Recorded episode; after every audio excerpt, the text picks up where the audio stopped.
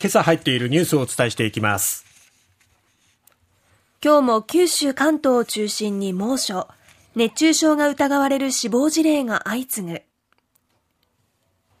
ビッグモーター自動車保険の契約捏造化水増し請求に続き新たな不正が判明。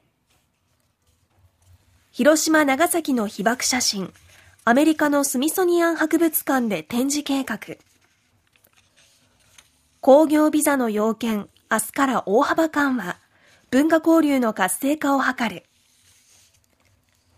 ホークス周東の一打でサヨナラ勝利。鷹の祭典最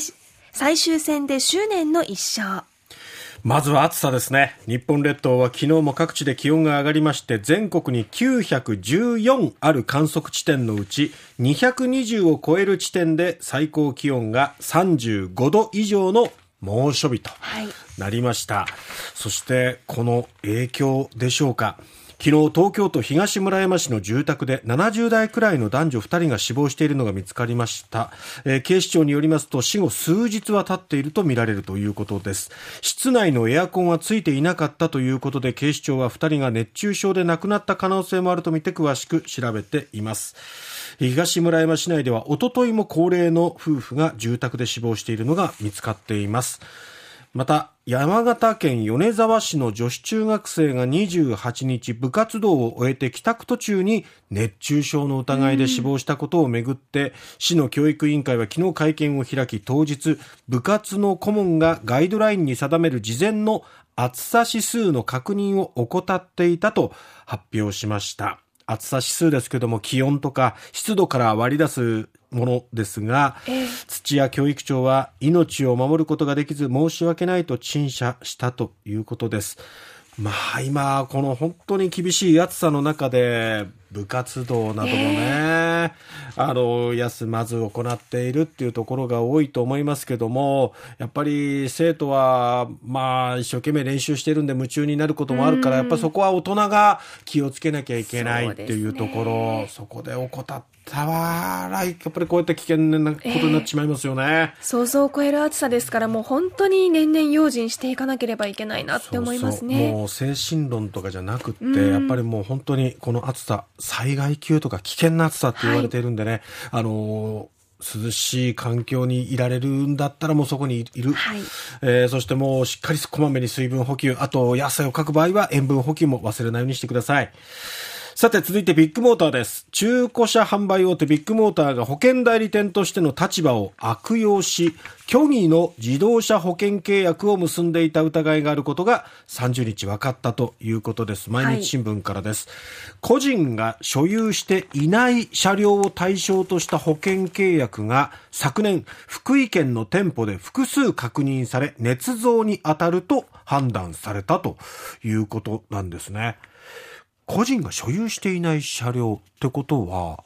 店頭に置いてある車両を保険契約させて、えー、まあそのかお金などは保険金などは店長が払ったのか、まあその社員が払ったのか、そういうことによって、なんとか、まあ、この契約をこう捏造してね、それをこう、保険契約を結んでその数を上げるっていう実績を出すっていうことにつなげていったのかっていうねまだこれから捜査がさらに進んでいくことと思いますけども、えー、そこまでさせたのは何なんだろうって思いますね。まあ、思っちゃいますよねこのね。経営体質、社内風土、どうなってるんでしょうか。問題が認められれば業務改善命令などの処分を出すと。で、一定期間の業務停止や保険代理店の登録取り消しといった厳しい措置に踏み切る可能性もあるということです。はい、さて、今度の日曜日8月6日、広島原爆の日を迎えますが、まあ、それもあって、えー、今日もですね、各紙でやっぱりこの原爆にちなんだことを記事に挙げております。はい、その中から朝日新聞の一面です。アメリカの国立スミソニアン航空宇宙博物館が原爆投下後の広島と長崎の街を写した写真を新たに展示することを計画していることが分かりました。2025年に展示を刷新するのをきっかけに爆撃を受けた側の視点の紹介に踏み込む予定ということなんです。ワシシントンの本館で広島に投下された原爆リトルボーイの模型の展示を行うと。で、合わせて原爆投下後の広島と長崎の街の写真を展示する予定ということです、はい、また科学者による原爆投下への反対など当時のアメリカ国内の原爆をめぐる議論についても紹介する方針原爆の被害に言及することも検討しているということですが、ただ、被爆者の写真や遺品の展示には踏み込まない見通しと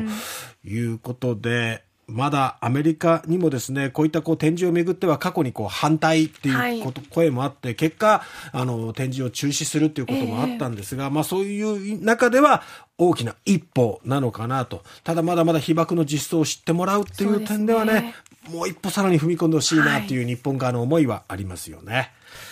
さて、えー、読売新聞の一面からです。政府は8月1日から、つまり明日から外国人歌手らがコンサートなどで日本を訪れる際に取得する工業ビザの要件を大幅に緩和するということです。大物アーティストが長期間の国内ツアーを行うことや、国内に広く知られていないような歌手たちの来日もこれで容易になるということですね。まあ、あの、これまでの主な要件は、報酬が1日50万円以上で滞在日数が15日以内とか、はい、客席が100以上で飲食物の優勝提供がないとか、まあ、条件があったんですけども、この15日以内っていうところを30日以内に緩和したり、はい、えー、全国各地を1ヶ月近くかけて回るようなツアーの実施もこれで容易になるということです。